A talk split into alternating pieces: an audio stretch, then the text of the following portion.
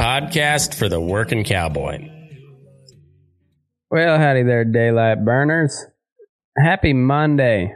Hope the weekend treated you all right. It wasn't too bad here. Uh, turned cold though. I was not prepared for it. It was uh, it was really chilly and uh, yeah, did not like it. Zero out of ten. Would not recommend. Um, anyhow, got a cool show for you today. Uh, Mr. Bill Plouffe. He's out of Eastern Montana, and uh, he he contacted me on uh, on Facebook the other day. He's a friend of Dan Hartman, who's a friend of the show, and um, yeah, I just had a really really cool conversation with him. I think you guys will like this one. So, uh, um, also before we we move along, for everybody who's not subscribed to the Patreon episode, uh, we released uh, another episode with Mr. Boots O'Neill.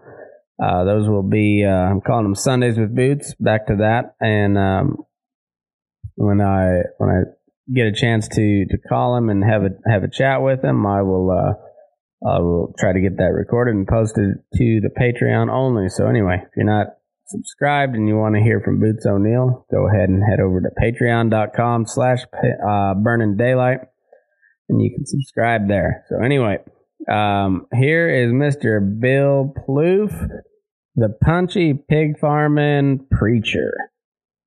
Did I get that? Yeah, the punchy pig farming preacher, Mr. Bill Plouffe.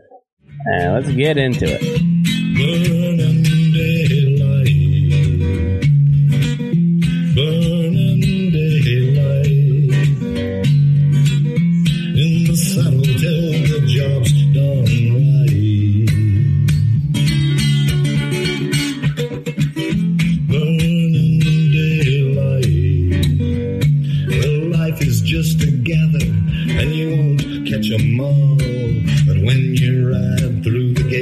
Sure you sit up tall.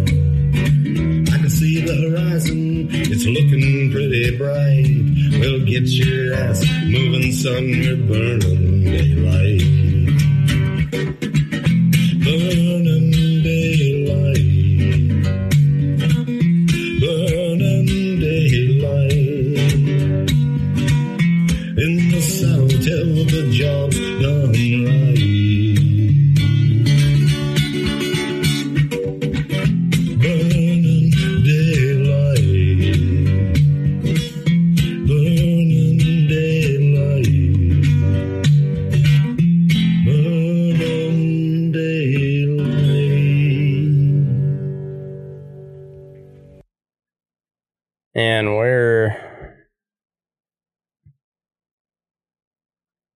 We're off like a herd of turtles. Um, I uh, for everybody tuning in, um, burning daylight listeners, I've got a fella named Bill Pluff here. Uh, I'm guessing Plouffe, that's how Plouffe. Plouffe. Ploof, Okay. Ploof. Yeah, just kind of ploof. I'm gone. So Bill, Bill, I like that. Bill Plouffe. Um, and uh, and Bill messaged me here the other day, and uh, he he was saying he's a friend of Dan Hartman's, and uh, and they he uh, listened to the podcast and wondered what know what it took to get on, and I, I told him not not much because uh, I'll, argue with a post, but I'll talk to anybody, and uh, and we uh, we we got to messaging back and forth, and uh, and he, he told me a little bit about what he's got going on, and uh, I was like, man, I uh, yeah, I, I, want to talk to this guy, and also I I- like you you uh, you said you're a pig farming uh, cowboy preacher. Uh, some Pun- I'm the pun- punchy pig farming preacher. there we go, there we go, and. Uh, and, and I, I I didn't want to offend you, but like, and then we got to talking. You know, we're we're we both been around cowboys plenty plenty enough, and uh, you uh, you're you're the guy that we all try to try to live up to. You know, like we're we're like, hey, yeah, well, be more be more like Bill, okay? Don't don't don't be an asshole. Be like Bill, all right? and, uh, so, um, but anyway, I, I, just I it was one of those. I like I I just like talking to people, and uh, and uh, I don't I don't know where this conversation is gonna go, and uh, I I really don't care. I just I I look visit I look forward to visiting with you. So, um, yeah, you guys just sit back mm-hmm. and uh and enjoy the ride. Well, well, I'm going to start out there with you. Just I was thinking about you said you spent time over there in Big Sandy on the IX, and yes, sir. I, I grew up on I grew up on the High Line of Malta there, and uh, um, you you were you were talking to Greeley Schumann. You said you figured out why all them people fight up there is because they're so cold and they're mad and they just punch each other because of it.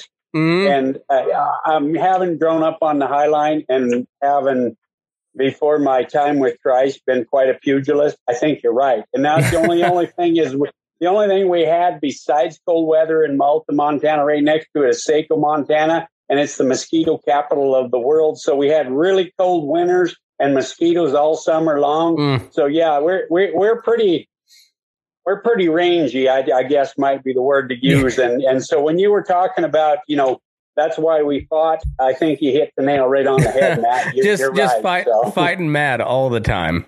yeah, well, I time. think it's to keep. It's probably half of it's just to keep warm in the winter. I mean, it's.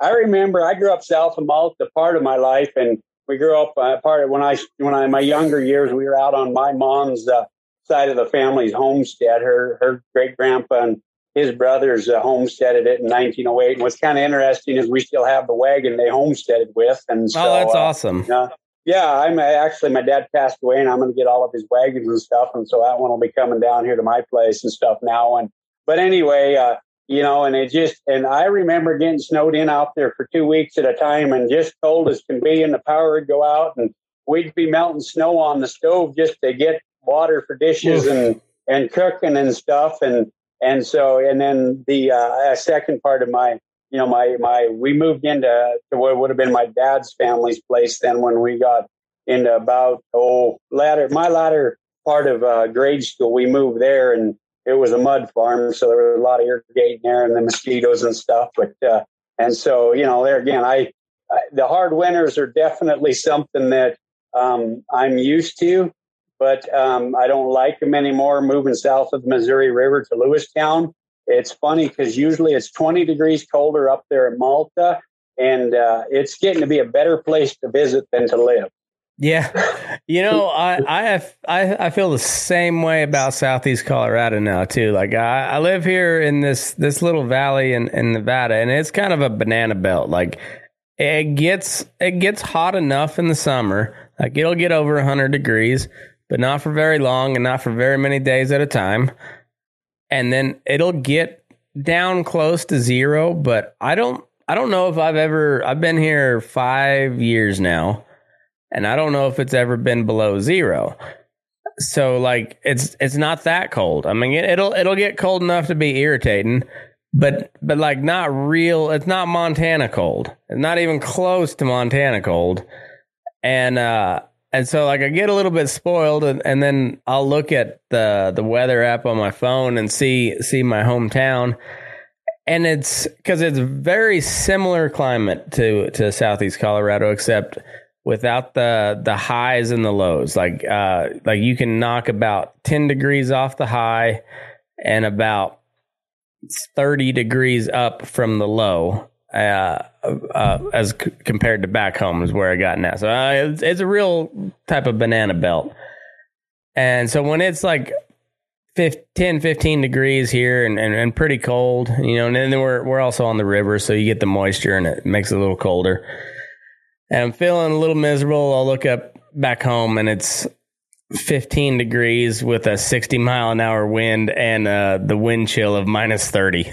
and, you know, it's like, yeah yo, I, I, I, this is better. this is better. well, yeah, you know, I, I, can totally relate to that because right here in Lewistown, we got five small mountain ranges around us. They call it the snow hole because we do generally get more snow than up at up at home, but it's funny. We're 130 degrees, 130 miles south of where I grew up, and you're right. It's about that same kind of thing. It's about 20 degrees warmer in the winter and about 10, 15 degrees war- cooler in the summer. And, you know, we'll hit a few days. It might knock on 95, maybe 100, but it's, it knocks here, but it does, the door doesn't open. And Yeah. up there at Malta, man, I'll tell you what, in the summer, oh my goodness, you just, you know, it was just rough. But the, the challenge we have is, and, and I'm probably going more towards, I know like my, my wife struggles with, a garden's a little harder to grow here though because we Mm. don't get some of that warmer, warmer weather. I, Yeah. I heard my dad, my dad was a bit of a gardener, so she'd sit and look at him, and my dad would literally grow potatoes that would really feed feed my family of four, one potato, you know. And she's Yeah. struggling to get potatoes, but yet on the other hand, most our grasses and our crops that are around here are obviously over time have adapted to the climate we're in, and so. But um, yeah, like I say, I, I I, I still struggle a little bit. The mentality here is a little different than the Eastern Montana mentality. But uh, on the flip side of that, uh, the weather, climate, and my family living here, uh, yeah, I kind of like living here a lot more than I used to. We'll just put it that way. Yeah. So, Well, um, well, tell me a little bit about that Eastern Montana mentality because that's that's where the that's where the old timers went was Eastern Montana. Like, like they they they uh they kind of went up in the in the Missouri breaks and whatnot, but they for the most part that those first couple of drives were there on the plains because that's what they knew. yeah, you know, it's interesting because as I messaged you, I spent about six different summers out on Two Crow, which is in uh, right on the Missouri. Well, actually, uh, Crooked Creek runs through it, and it runs a little bit over into the Missouri River. But there's, I believe, it's called Lodgepole Creek, and Mhm. it's right there, kind of where the the it runs the it's the uh, Musselshell runs into the Missouri, and that was actually the final trailhead of most of the uh, uh, drives that came up from from down south, or a lot of them for this area, you know, and then they disperse them out from that area and stuff. But you know, it's just like for me, I'm um, even my vet the other day when we was talking, I said, I know there's not a lot of people that are like me, and he's like, Yeah, there isn't, Bill. I, you know, I kind of.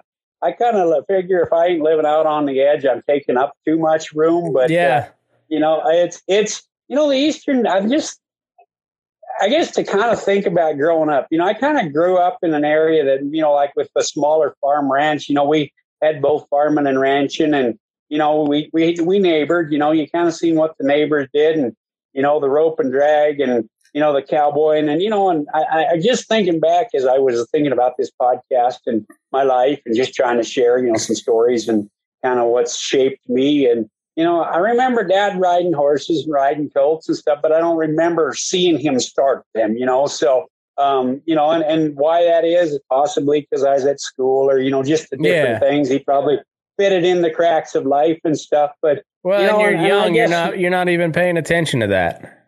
Yeah, exactly, exactly. And, you know, but I just remember, you know, being around horses and I, I about my whole life remembered dad having a team of some team of horses of some kind. Mhm. Sometimes it might have been two saddle horses he threw together. You know, he finally got to the point where he was driving the black percherons because that's uh, he, what his he, he remembered his dad farming with the black percherons, and so he had black percherons, you know, up to the end here and stuff. And but you know, just the Eastern Montana mentality to me is kind of uh, you know kind of the you hit that Central Montana, and it probably determines kind of how we do things, if you will.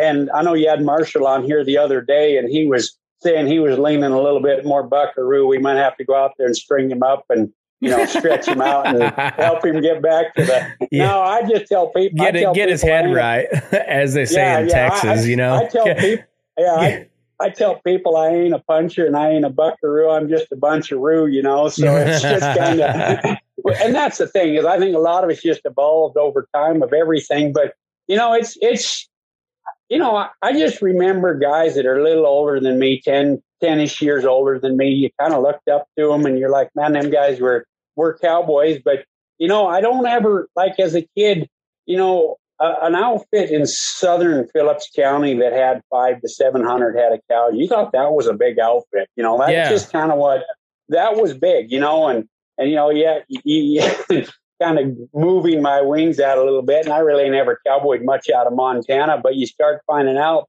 you know, there's bigger places out there Yeah. and stuff. And Well, I that's, have one that's how mine- it was Go- for me in, in southeast Colorado. It's like, you know, you, you find somebody that had, uh, you know, five, 600 head, and then they're like the Mm. big outfits had, you know, 1,000, 1,500. And you're just like, wow, that's, you know, that's a lot of cows. And then I, then I went to go work at a feedlot, and, and when you'd you'd receive five thousand head in a night, you're just like, ah, that's that's a lot of cows. And then, but uh, but then then I you know I was uh, I was when I was at Cactus, we we had uh, some anywhere between five and seven thousand head of mama cows when we were trying to do that confined cow calf deal, and uh, and that was I mean that was a lot. That was a lot, and uh, but then then you look at some of these these outfits here in Nevada, and it's you know five to seven thousand head of cows, but you're talking a couple million acres, and uh, Right. and it's not all put together. I mean, there's like there's big chunks, but there's still you know there there's a fellow that uh that that come to work uh with us here the other day and he was talking about from his camp to to headquarters was 60 miles and you're like hey, that that's a big damn ranch that's that's a Oh. big ranch Yeah. Yeah. Yeah. You know, being out on Two Crow, I think it was right knocking on 50,000 acres, you know, and that's a big, you know, I mean, Yeah. really the reality is, is anywhere that's a big place, but in Montana, that's, that's knocking on the bigger size of, of, you know, there's, like I say, bigger places out there. And it was a prominently a yearling outfit. And, you know, and, and it, well, right out of, I went to college for about a quarter and I ran out of money and I went to work for some people in South Phillips County and they were cow calf operation with yearlings. And, and and that, that they were running on the north side of the Missouri down in the Missouri breaks and some onto that CMR game range. And that's I think where I got my love for yearlings. I I don't know. Some days I'm like I ain't a cow calf guy. I almost hate you know I almost hate calving to be honest with you. Yeah. You know it's just I, I, I like and I don't hate it, but I don't like you know. I, I, I just, you know, I, we'd run, he ran yearlings and I'll tell you what, you start figuring out what a yearling is and like I say, being wired that way, it was just kind of fun running yearlings down and roping and it's doctoring and stuff. it is uh it's the sure enough cowboy thing like if you if you just never grow out of roping yearlings are the, uh, is your gig that that that is your gig yeah, you're, yeah. And then so uh, yeah, I landed on that two crow there. I can't even remember the first summer, you know, and I was out there about three summers, and then I went out there two two summers and managed it, and then I went and helped them get started last year. Changed uh, the guy leasing it changed, and they asked me to come help them get started. But yeah, you talk about it's just like you know, sometimes you just have to rope a yearling because the uh, ear tag was crooked. You know, you Uh, just got to straighten. it. oh you that know? you're you're telling me i'm the same way with holsteins that that one she looks a little more inbred than the next so i'm gonna rope her because of it yeah. yeah, and, you know, and so you kind of start getting a taste of that. You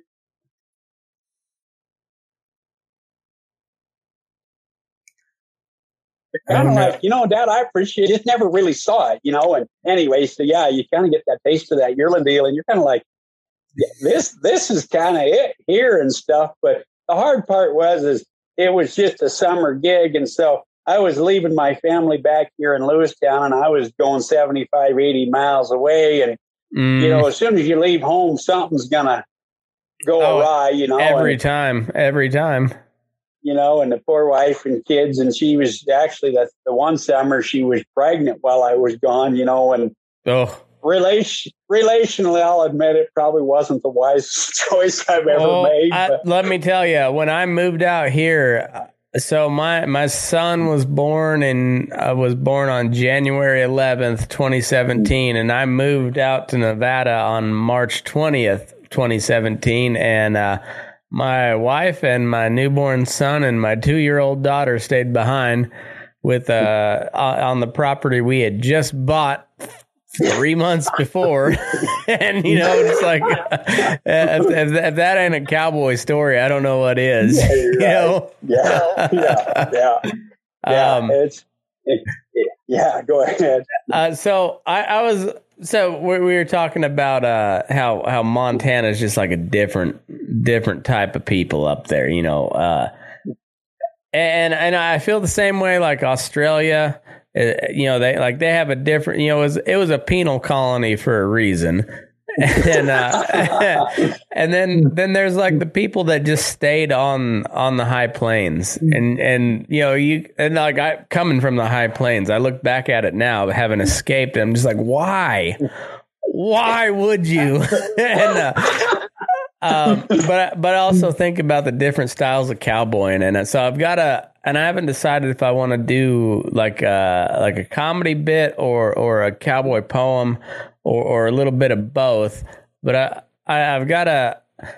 I've got a bit that I'm working on. It's like the different styles of horsemanship are akin to the different styles of liquor, where like the buckaroo uh, descends from the vaquero, and the vaqueros are originally Spanish, so they drink the wine and they like the fancy artistic part of it, and that's where the the buckaroo came from because they came from you know Mexico and then California, but originally from Spain, and then then you got like Kentucky. Like they want to be blue bloods, but there's still a bunch of rednecks here in the middle of you know the middle part of America. Uh, but right. they let they kind of like to act like they're so so they don't have the scotch like the Scotsmans do, but they got bourbon, which is is kind of close, but it does it still doesn't have like the same prestige as as scotch.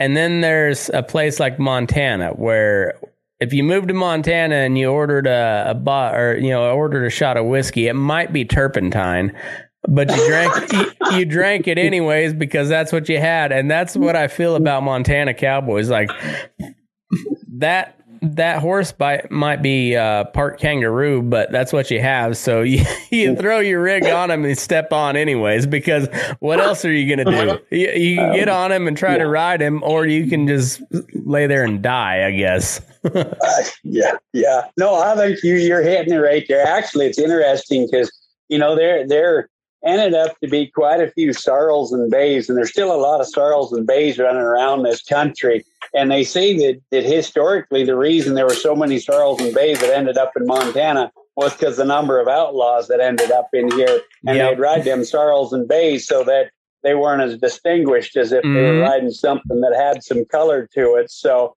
yeah, you know, it, it's it's you, you say that it's interesting because um, yeah, there are definitely a lot of outlaw blood up in this country. You know, uh, just north of here where I grew up there in the in the Little Rockies. You know, it's kind of a little bit legendary with uh, Kid Curry. He was an outlaw, but Butch Cassidy and the Sundance Kid ended up in that country. Some with uh, with Kid Curry and stuff, and know a little bit of my family history on my dad's side. Sometimes I've wondered where my wild streak came, and I actually got a a, a cousin that's he's about, I think, 10, he might be closer to 20 years younger than me. And I always said it was a good thing he's younger than me and we didn't grow up together because he's kind of got that same wild streak as I do. He's yeah. fought bulls and a lot of the same things as I have. He's grown up now because he's got a wife and kids. But anyway, uh, it, my, my, uh, my great grandpa, or excuse me, my grandpa on my dad's side, he actually bootlegged whiskey for Al Capone for a while there. Oh, no kidding. Yeah, yeah. That's and awesome. It's kind of it's kind of funny because I was working in the feed store there right out of college there in Malta, and this old boy comes in there, and he was just kind of trying to pull one over on me and be about half miserable. And he looked at me and he said, "Did you know your grandpa Louie bootlegged whiskey for Al Capone?" And I did, you know. And I looked right at him and I says, well, he had to do something to feed them 11 kids, didn't he? yeah, you, you had 11 kids in Montana hoping one would live.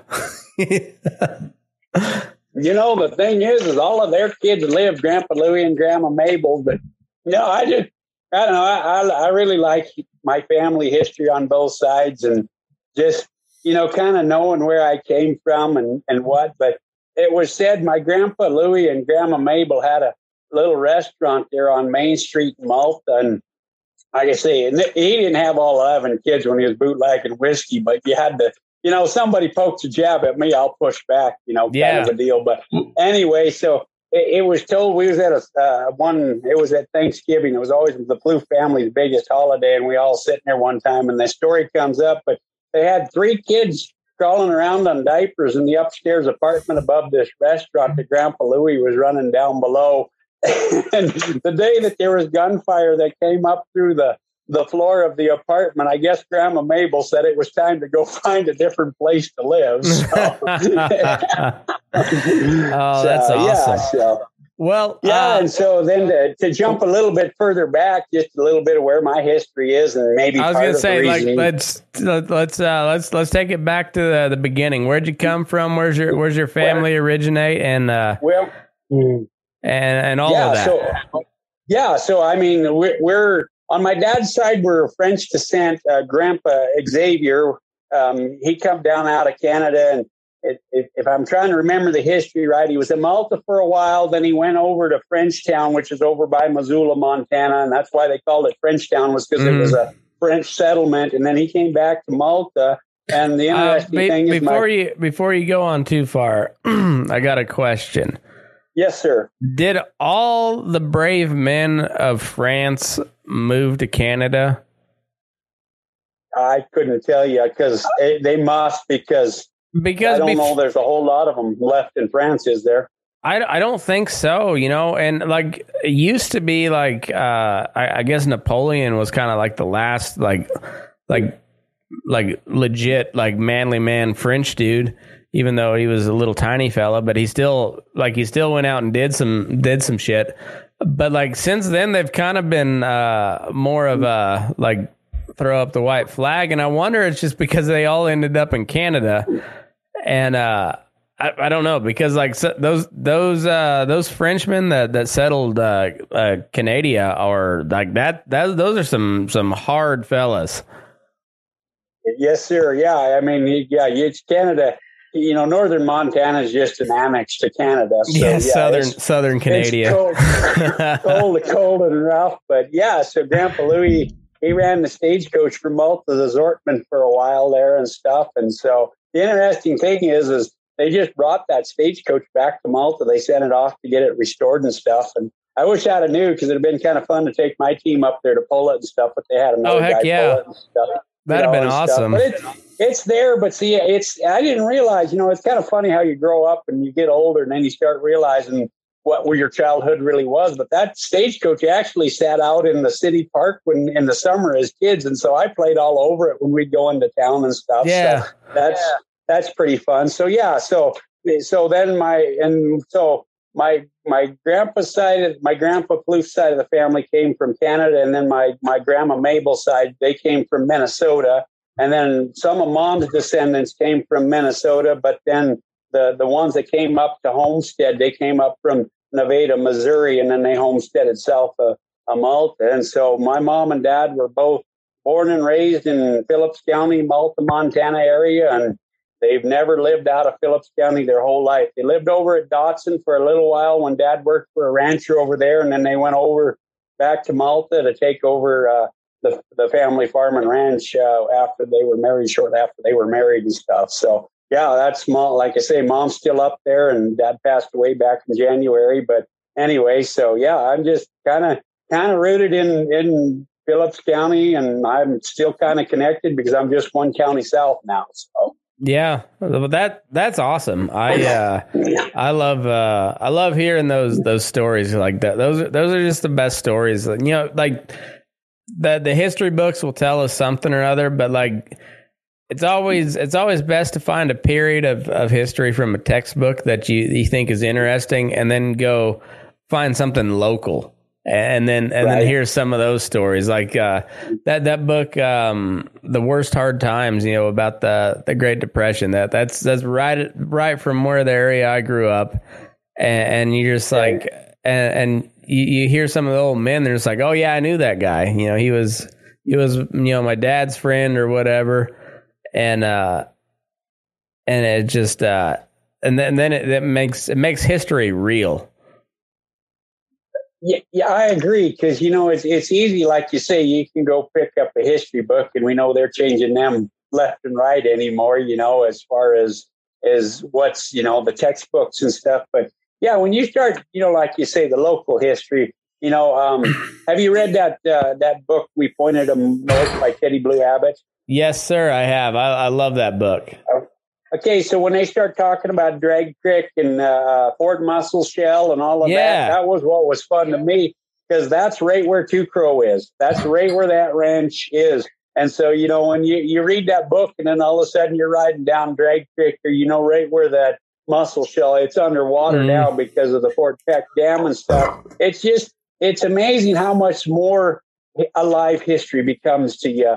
And not just alive, I think it becomes important. You start realizing, you know, the, the just the hard men they were. You know, you- Yeah. you, you know, sometimes sometimes we think we're dirty tough, and then you're going like, yeah, I've never just rolled out my bedroll and pulled over a, a buffalo skin over me and slept at night. Yeah. I made sure I was back at the house or the bunkhouse or in a tent. You know? That, that's exactly right. And you know they uh and you know in the cowboy world here lately the the Yellowstone and, and 1883 are, are you know hot topics. But like what regardless of what you think of of of how like they're they're reshaping Montana or whatever but like if you go watch 1883 and I think they they did a really good job of like tipping their hat to how how it actually happened throughout history and watching how those German settlers just dropped one by one by one.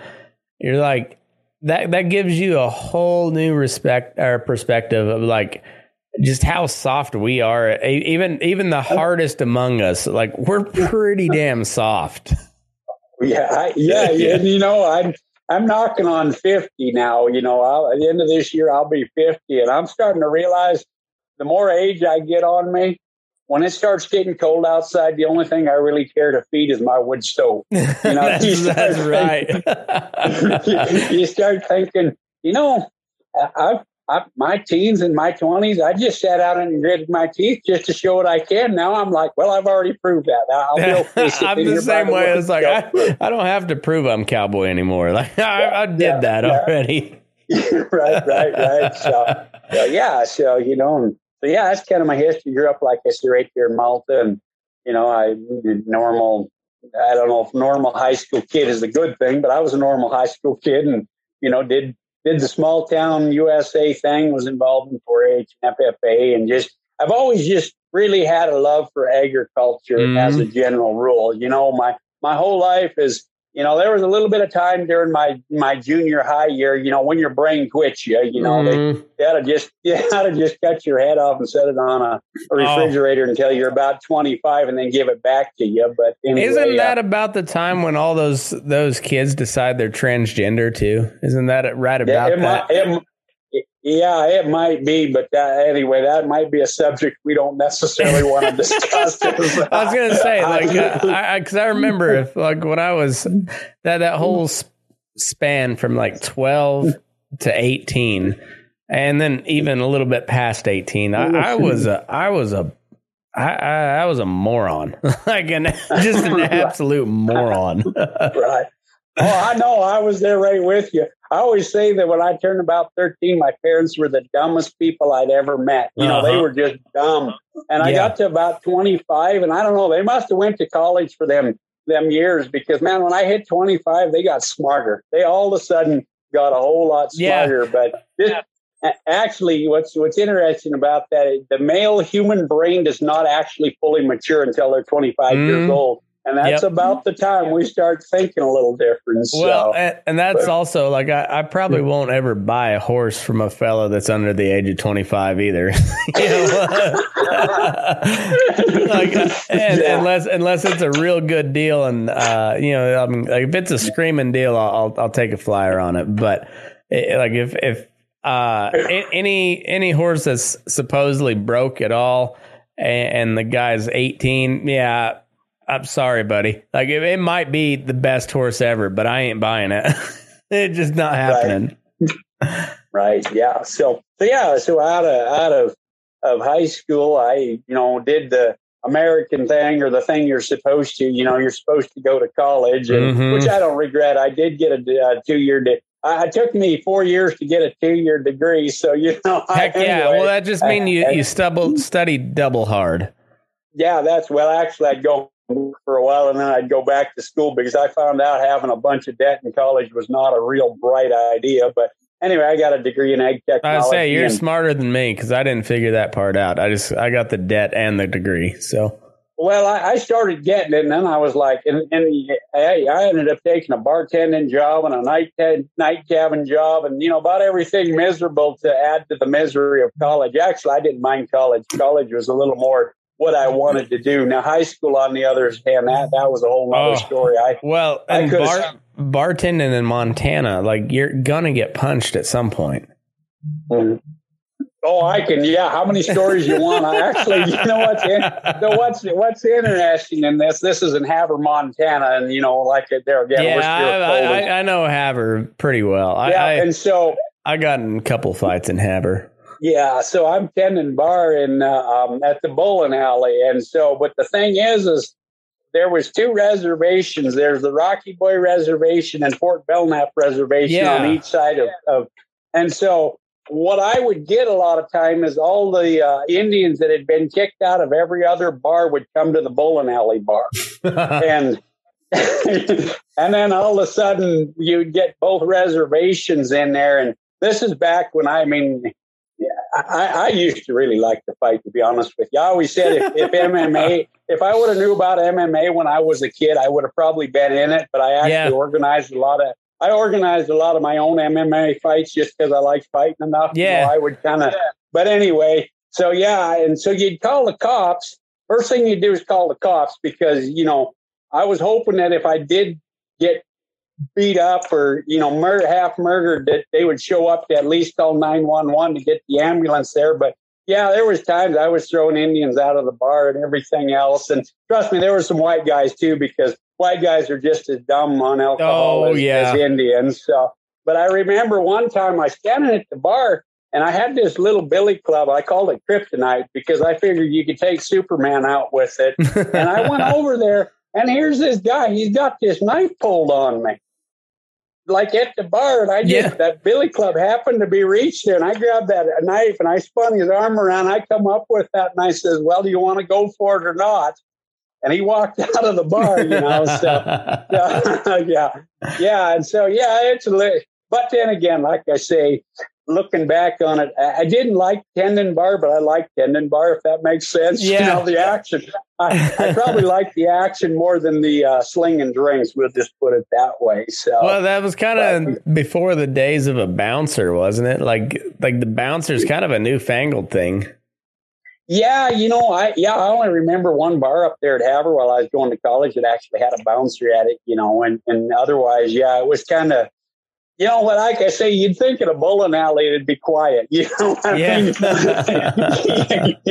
but no, we got some. You know, it, it was like I say, it was an experience that definitely shaped me and and stuff. But uh, yeah, so I went to college there and got a degree, and was about uh, right in that time frame. And it was '92. I I, I kind of wanted to rodeo and fight bulls and stuff when I was in high school, but dad just would tell me no. And I, I don't know why you know part of it probably just financially you know it's it's an expense when you're young and, Yeah. and trucking up and down the road and stuff but i decided that i wanted to rodeo and fight bulls along with all the other stuff i was doing. So yeah i kind of took up the habit of stepping in front of front of the toros and stuff. So um, i did that till i believe it was 2005 so there's about 12 13 years of you know, mostly summers, little from about early spring to mid fall with, you know, the high school rodeos on each end. And then I did a lot with uh, kind of our uh, yeah, semi pro association, the NRA up here in Montana and some bull rides and stuff. Well, um, what level of bulls were the worst to, to fight? You, you know, when I, I, I, sw- I started with a couple of contractors that were the smaller contractors, and then I picked up for Donnie Jacobs, Jacobs Rodeo uh, Company out of um, uh, out of Great Falls, is- and I and I worked pretty much exclusive to, for him toward until pretty much when I decided it was time to go on to other things. And you know, he'd uh, went down and got a bunch of bulls out of the swamps down in Louisiana, I believe is where they came from. Mm, And I'll tell you what, big old and- and this humpbacks, was- huh? yeah, big old brindles, and I mean, I'll tell you what, and just trashy. I mean, just mean and trashy. Mm, And then there was one summer we ended up with all these bull riders. We were bucking ninety bulls a weekend at these rodeos, and these No are semi-pro rodeos, yeah. And so he went down to Arizona and picked up a bunch of nasty, stinking, just they weren't even bred bucking bulls as far as I could see. They were just a bunch of range bulls that just were tiger probably three, years. Oh, just oh, were, and just hadn't seen humans, and just you know, Yeah. just line you out, and just you know, it just and, and honestly, a bullet just kind of bucks off and doesn't really turn back they're just terrible because they're already on the move, and so when they find you, man, I mean, they just oh, I mean, you just and that was back in the days. They'd only hire one bullfighter, so you're Yeah. doing ninety head in a weekend by yourself, and you're just oh my goodness, it, it just and they they actually because you know I knew what my job was. You know, greater love has had no man has this than he'll lay down his life for a friend. You know, and I was like, my job is to protect that cowboy, whatever cost. And I'll tell you what, if somebody got hauled out of the arena on a stretcher, it bothered me. I mean, Yeah. I, I criticized myself. I'm like, how did I fail? What did I do wrong? And so anyway, they all started nicknaming me Suicide Bill because they didn't think I was going to live past a couple of summers of doing this. And but like I said, I just knew what my job was, and I took it serious, you know. And I just, you know, and and a lot of good memories from it, you know. And I mean, the reality is, is I didn't get busted up as bad as I probably should have, and you know, I mean, just I mean, God's grace on me, and like I say, I mean, I'm sure some of my aches and pains and crippled up hands might have a little bit to do with it, but not exclusively. So. Yeah, yeah. Well, I, think those those aches and pains, like even even as much as a guy tries to take care of himself, like you, when when a horse falls on you, something something breaks. It may not be a bone, but something breaks, and you're gonna feel it for a while. Yeah, yeah, oh, absolutely. You're, you're definitely right. You know, and there again is, uh, you know, I, I when I out of college, then I, I come back to Malton. I worked at that feed store for a while, and then I got hired on up there at Fort Benton, right there next to Grove Country of Big Sandy there, and I was selling feed. And I enjoyed the feed business and what I did. I just couldn't quite get along with corporate America. I was a little too uh, Oh, indep- tell me about it. too much of an independent thinker. But you know, that was about the time I started riding colts for the public. You know, I just, I've always just, like I said, I had that little phase there where I wanted to be a motorhead in junior high. But after that, it was kind of like I just want horses. You know, I just, you know, and so anyway, I started riding some colts for the public up there in the evenings and stuff. And I just remember in the fall it'd get dark early on you. And I remember long trotting these nasty. I mean, some of them were kind of trashy colts out in the CRP in the dark, you know. And I'll tell you Mhm. what, you're out in that tall grass with pheasants and deer in the dark, you'll find out if you really want to ride colts or not. It's uh, Oh, it- I yeah, there's a few, you know. So, but, Yeah. yeah, I was just. Go ahead, excuse me. Oh, oh, sorry. No, it, I was. We got a little bit of a delay there, but yeah. Uh, no, I'm just agreeing with you. There, there like, there's, there, there's, there's just something bad. Like something happens, and and and uh, you just like you're you're on you're on an animal. That's uh, even even your best horse uh, sometimes is gonna is just gonna freak out over something, and like you don't know when that's gonna happen. I like I. I, I I really after all all of the people that I've I've had the the privilege to speak through or speak with, you know, either through this podcast or just who who I've met, like the the closest um you know mindset I've ever I've ever come to with the cowboy is like the like like the special operator type military where where they they uh they're they're kind of handy at about everything. And uh they're also probably not best uh, suited for the the gentle public. Like it, it's, it's probably a good thing if they only come to town once a year. You know, yeah, yeah. like yeah. you, like no, the, no. the good ones, anyways. You know, the good ones on both sides. Like the the real good cowboys probably shouldn't see people more than a couple times a year. yeah, I know. I like like going out there to Tuco for the summer. I'd always think, you know, I got to go back to civilization, but will civilization come back to me? There's Yeah. kind of need need a transition period there. Mhm. You know, it's just kind of like yearlings are all shipped out, strays are all found. Well, time to go home, and you're just kind of you, you you run renegade for five six months a year without a whole lot of supervision, and then when a guy like me is the supervision, you're kind of going like Yeah, man, that's good because I think you're right. You know, you definitely, definitely, you know, the good ones because you know, and that's that's you know, I was sitting here thinking about you know, um, about this podcast and just the cowboy and the cowboy way, and you know, and and that we're, we're so iconic, and I don't know how to say it different than that. I heard at one time that the two most recognized things around the world was the American cowboy and Coca Cola. You go anywhere and Yeah. people know those things. Yeah, well, and, And- then I would say Marlboro cigarettes uh, as Right. well, and they're almost one and the same with the American cowboy. Like uh, whether whether it's a cowboy smokes or not, like Right. like like we we would like to think that Copenhagen snuff would be synonymous with the cowboy, but around the world, no, it's it's Marlboros, Mar the the Marlboro man, and uh, yeah, like I, I just whatever it is, like people want to be us, but still, at the end of the day, there's not very damn many of us.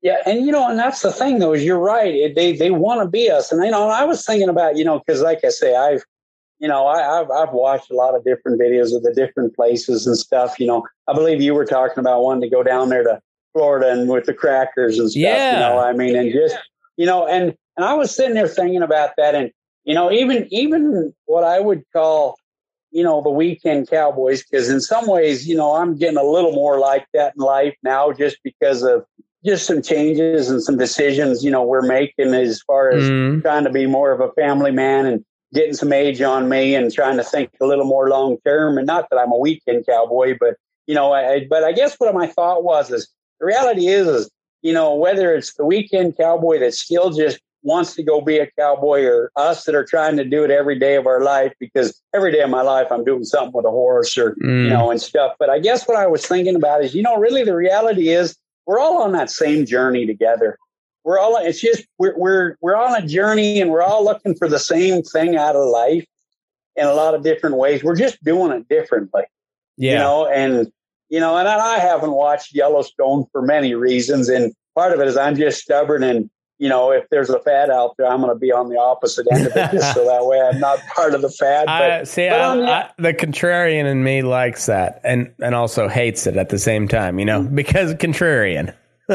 right right right but but I, you know i was thinking about you know and, and my wife watched a little bit of it you know and she's she's just anyway and we visited a little bit about it and i had another guy telling me about it and i've seen you know the the the I don't know propaganda is the right word the advertisements Yeah. and stuff about it but the one thing i was thinking about because part of my wife and my desire now is just like i say trying to be home and switching life a little bit you know more and quitting riding a rough string and trying to raise some gentler horses for my wife and kids and I and stuff. But the one thing is we're trying to look at what we call um, agritourism, you know, and kind of Mhm. having a day a day long, you know, we're we're we're still evolving in what we're really wanting to do, but with the wagons and the horses and having the livestock here and stuff. I think the one thing that we can do as people that are rooted in agriculture is education, you know, because I think you're Hollywood's- right. Hollywood's educating people, but they're they're educating them wrong a lot of times. And I, Yeah. I don't know how to say it any different than that. I'm not wrapped up in popular culture. I don't watch much television, um, you know. And so, with that said, though, but what's out there is we get such a negative light at times, and yet, you know, I'm sitting here thinking, you know, I had a little struggle this winter because I had my rodeo cattle up on a on a on a little bench up here next to next to a high road that went by the subdividers and I was constantly getting called into the brand inspector and the sheriff and you know just just anyway but in that is all is I thought you know how many of them people are just miseducated how many of them A just lot. don't understand A lot. And and so you know, I guess, and so what I guess you know to think about this is, you know, we're, we're iconic. I mean, the, the reality is, is you know, um, I was actually in the grocery store one time. I just got done riding a bunch of colts at the arena, and I'm standing there with my boots on and my hat. And little kid looks over and he pulls on his mom's coat, and he's like, "Mom, mom, look, a real cowboy." Hmm. and so you know, th- this is this is kind of the image that you know, this is the image we have. And I think if we can start saying, how can we educate the American public on what we really do? I mean, do I go out and rope and choke down a yearling at times? Absolutely.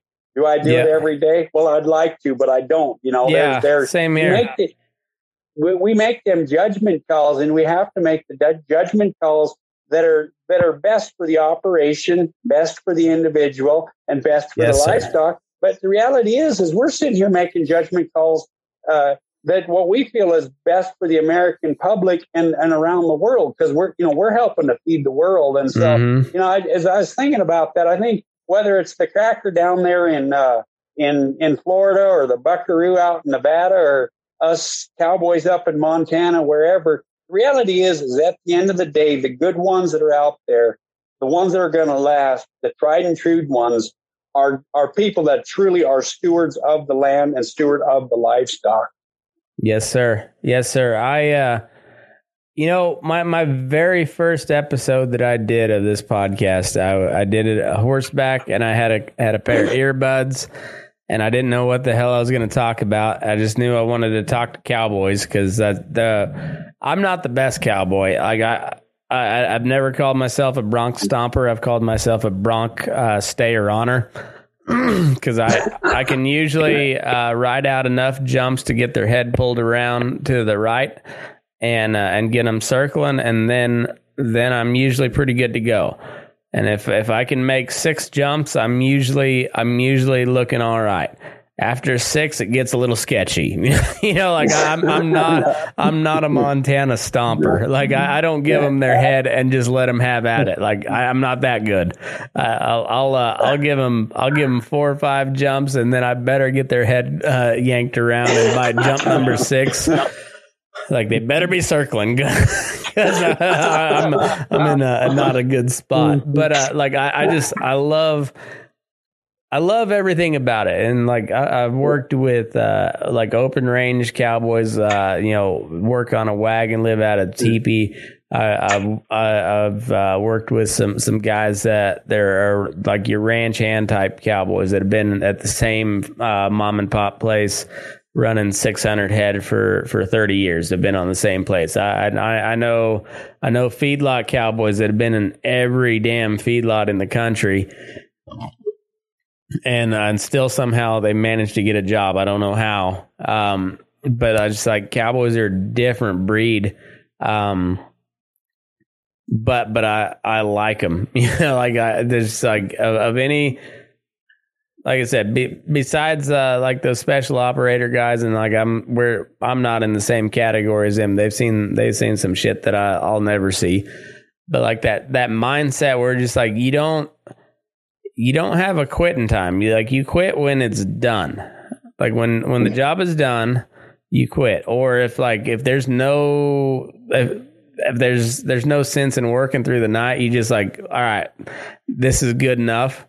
Um, but outside of that, like you quit when the job is done, and uh, like if the weather sucks, well, guess what? So's your job. Get out there and uh, and uh, and it just it's just like there there's no there's no choice, and it's because you chose that.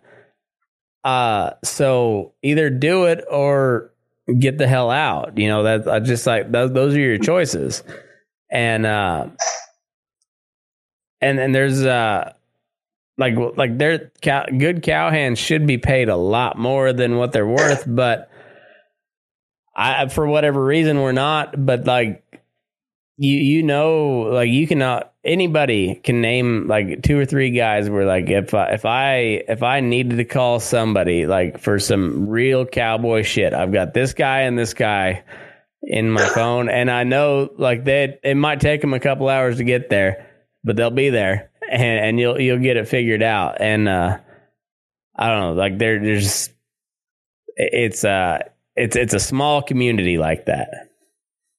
Yeah, you know, you're absolutely right. You know, and I think the whole thing is, is you start finding out the loyalty of, of people. You know, those that, like you say, those that that that are there till the end. They they ain't gonna quit you. You know, and stuff. And you know, and that's I that that second summer I managed to grow. I ended up uh, a young young man and his wife ended up out there with me, and they were they might have been twenty, and you know, and and um, him and I become such good friends, you know, and you know, always, you know how it is. Any friendship is going to go through some ups and downs and stuff. Mhm. But, you know, we became such good friends because of just that. You know, when you start bringing in 15, 1800 head of yearlings in one wad and, you know, we had other help and stuff, but, you know, you just, you, you find out each other's characters in them moments. And, you know, we just, we had this one old rip. We were gathering strays bailed into this reservoir and we both got a rope on this dirty rip, you know, and, you know, when it's on a side hill and it's in the fall and it's icy, half icy, half muddy, half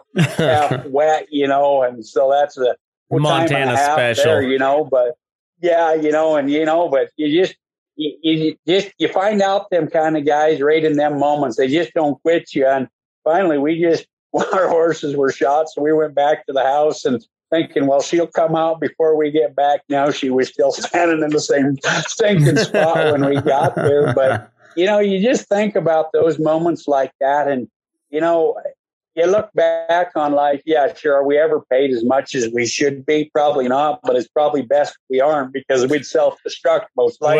Well, and like And- we were we were talking before, like most good cowhands are not fit for polite society. So like you give a good cowhand a good chunk of money, and, and it usually ends real bad. right, right, yeah. You know, but you look back on the memories and the friendships that we make, and just and the stories. You know, I mean, that's just I say, I I. I've actually been trained to speak in different things, and part of it was because my wife was going to conferences and I was going with her, and so you kind of I was trying to prepare and think things through and stuff. And you know, at the end of the day, just some of the stories we have and some of the experiences we have, and and and, and the reality is, is if if I would have stayed in the feed business out of college and they wouldn't have ran me off, if that's because they did fire me, they told me to go find something else to do. I went and drove cow truck for a couple of years, and then kind of you know, I, I was riding colts constantly. Everything I was doing, it seemed like I had a colt or two I was riding. I finally thought, you know what? I was even a machine shop for a while, and I, I was supposed to be a six to eight week job. And two and a half years later, I was still in there. But every night I'd go home and ride colts. And I finally thought, you know what? What's the thing that you've always done well, well, at work working somewhere else? Yeah, I was always riding colts. I always wanted to be on a horse or something with a horse. And I finally thought, you dummy, just go be a cowboy. You know, it Yeah. just- but but you know, I, but I was thinking about you know just different experiences I've had and some of the wrecks and and the good times. But I- I was we were down there in South Phillips County. I'm hoping the law statute on this story has passed because uh, Oh, well, I I could have probably done some. I, I don't know if I'd have got jail time over this, but we darn Well, sure see- would have. Uh, all you got to do is end your story with allegedly, and this is a comedy show, so therefore statute of limitations is Okay, probably so probably moot. I think maybe. okay, so allegedly this happened in South Phillips County There we go. in the Larb Hills. But we'd moved a bunch of cows for this friend of mine, and so we're there's two, three of us sitting there at lunch, and we're sitting there looking at this little wad of elk. And uh, well, you know, they needed rope. Well, yeah. Allegedly, Allegedly. they needed rope, and one was probably had foot rot and needed doctored or something. So, yeah, I mean something kinda- something was up.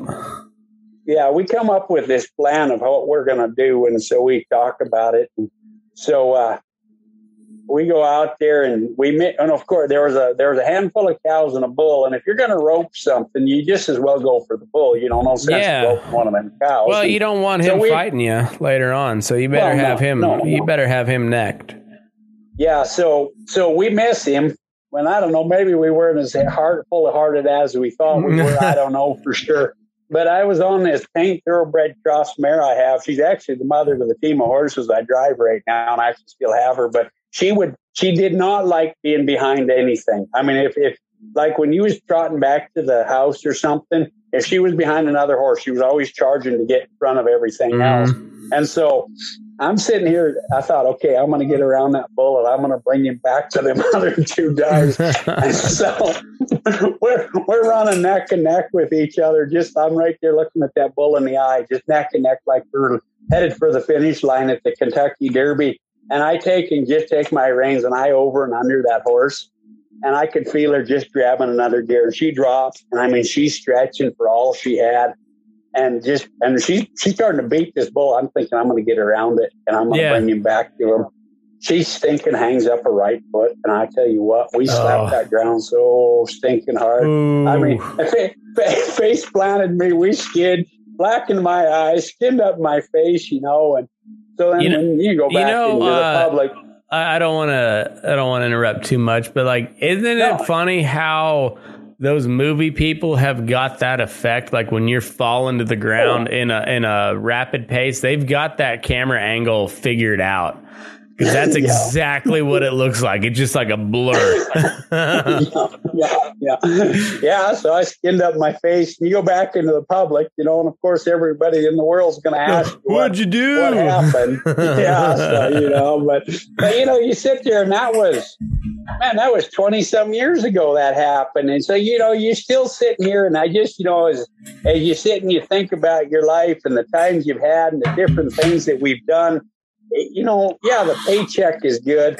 I like to keep my bills paid and stuff, but at the end of the day, that memory nobody can take away from me. no, that you're story can absolutely be passed right. on. And you know, and I mean, you just stop and you think about all of that stuff. And and the other thing, I you know, and like I said, I'm working at being home more now as I'm getting a little older. I actually took a part time job again at another feed store. I hopefully a little more mature now, and I won't fight with corporate America. No, they're Yeah. good people. It's a locally owned, a locally owned deal, and it's where I've done a lot of my feed business and stuff. But you know, the thing I think about it is is just a lot of it you can do with your family too. You know, Yeah. your kids are growing up. I look at, you know, I've got, I've got two older kids that are full grown from my first marriage, and I kind of ran through that and some poor choices of life. Imagine that. But I got remarried here Yeah. 14 years ago in May, and I got two younger kids, and you know, it just like there's so many things I go do. You know, like like well on on Saturday, a matter of fact, I got a friend that's got a little sawmill here, and uh, you know, I we we burn firewood, and I asked him. I says, "Hey, you mind if I, you know, bring my team of wagon, team of horses, and my wagon, and my family over to cut a load of firewood and haul that home with the wagon?" You know, and those kind of things to me are priceless. Yeah. You know, those are the things that my kids will remember. They're learning the work ethic, but even if they don't want a cowboy or farm and ranch for a living, they're going to go out into the public and they're going to be the kind of kids that uh, the public wants to work for them. Yeah, I, I it was really cool. Uh, just yesterday, I was on I was on the phone with Boots O'Neill, and uh, and uh, and then my my my wife and kids are up in Oregon right now on on spring break, and I, I'm trying to I'm trying to you know. I'm trying to bank a couple uh, a couple more days, you know, work a couple days while they're on vacation. So later on this year, I can I can have a couple extra days to take off and uh, and and it's kind of like a girls trip. Like uh, it, it's it's a girls trip plus my little boy. Like so, I've got my wife, my and her sister, my little girl, uh, my two nieces, and then then my little boy. But he he's young enough where he, he he's uh, he's not gonna come come work with me at the feedlot every day. So he he's the only only man on the on the girls trip. So I, but I, I kind of like to leave that as a you know as a girls trip. But I was talking uh, to Boots O'Neill, who's you know one of the most legendary cow punchers there is, and uh, and he's asking about my kids and how they're doing, and uh, now I get to tell them like, hey, this this is a man who's respected by the entire cowboy community, who is genuinely uh, wants to know how you guys are doing. And uh, and like that that's how small the freaking cowboy world is uh, when it when it comes down to it, and it's just it's something really really neat that I like. Not not only do is my dad kind of kind of a legend among the uh, kind of like the the Colorado cowboy uh, world, but also they they got Boots O'Neill who's like a legend, and uh, and it just like man that that's it's so cool to be able to pass that on to them like they, they don't even know how cool that is but like one day some some cowpuncher will be uh or or, or buckaroo will will come up puffing his chest talking about who he knows and and uh and it's like yeah but boots o'neill asked how i was you know back in the day and and that like that. So it just it's really cool to be able to pass pass all that on down, and uh, you know, it's like that. That's most most of the cowpunchers back in the day couldn't read or write, so you you just you had to hear stories like that.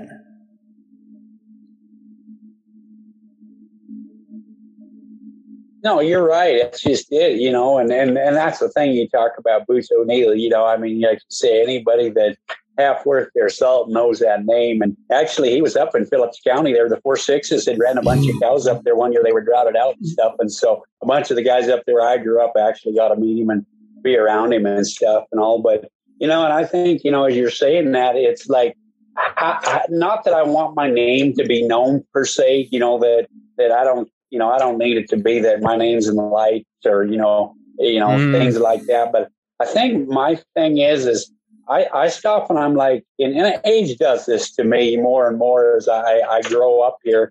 I say I'm almost 50, so it's almost time to grow up now. But yeah, I sit and I think, how, how, how can I be that person somebody looks up to? How can I be that person that, you know, the young guy here in Lewistown, Montana can look at and say, you know, I want to be like that guy. And it ain't always about ability. I think ability is a huge part of it. You know, one thing I've, I've, and, and I'll see where this goes. You know, I've, I've got a desire, even if I'm just a little small, you know, even if I only had 10 head, I have this desire to, to, to help I mean, kind of like an intern, if you will, or help these young kids. There's so many things that I had to just go figure out on my own. Mm-hmm. Is okay. I mean, I don't ever want to whine and cry about that, but sometimes you're sitting out there with this 800 pound yearling on the end of a line and you're like, I don't remember anyone teaching me what I'm supposed to do now, you know, well, kind right. of a thing. And uh, like, I can't let go of my rope to look at my phone to see what I'm supposed to do now. I can't, I can't look up a YouTube video because, uh,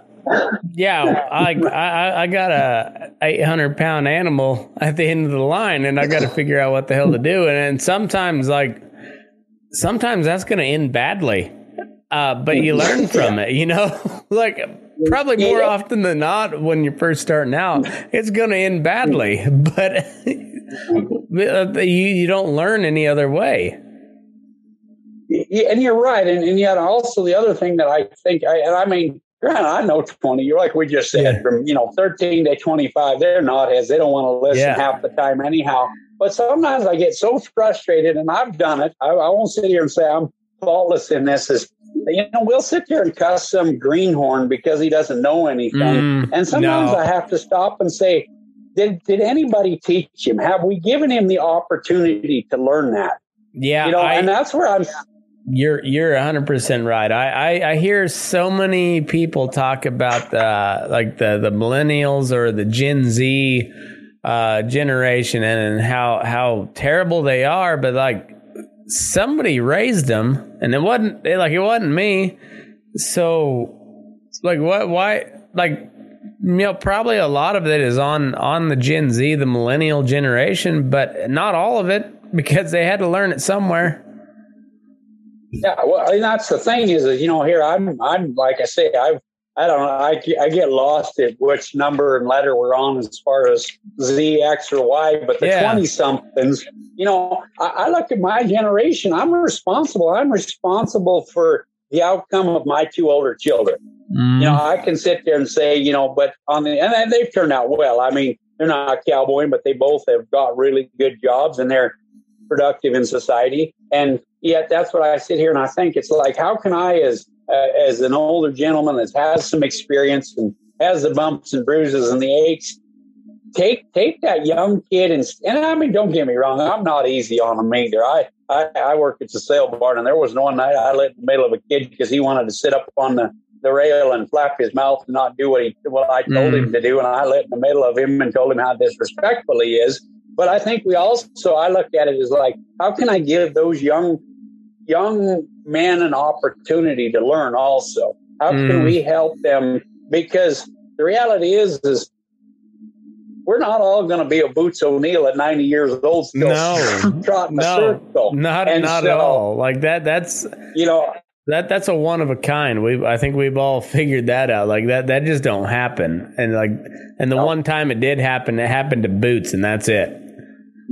Right, right. And so, you know, that's that's where, you know, I kind of think about life right now and where I'm at is, you know, how can I take what I have and help that next generation out, you know, and kind of where I'm at. And, you know, like I said, I, I sold most of my cows about three weeks ago, just economics and, and, you know, and, and just, I mean, I, I was all of a sudden going to owe money on cows I owned. And I thought that's a really, really bad decision, you know, right. you know, and so, anyway, but but I sit here, you know, on kind of where my wife and I are. Like I say, we're kind of looking at agritourism, you know, along with you know the the pastor in the church, like I do, and then also taking some time at the feed store. My wife has a YouTube channel that she does with a lot of kind of you know homestead type stuff. But I, I uh, what, what's think, her channel, I, by the way? Uh, it's, plug, it's, go uh, ahead and uh, plug that. Go yeah, go for it. Yeah, it's it, it's Delcy at a Life of Heritage on YouTube, and uh, like I say, she, it's a lot of homestead stuff. She's she's more and more uh,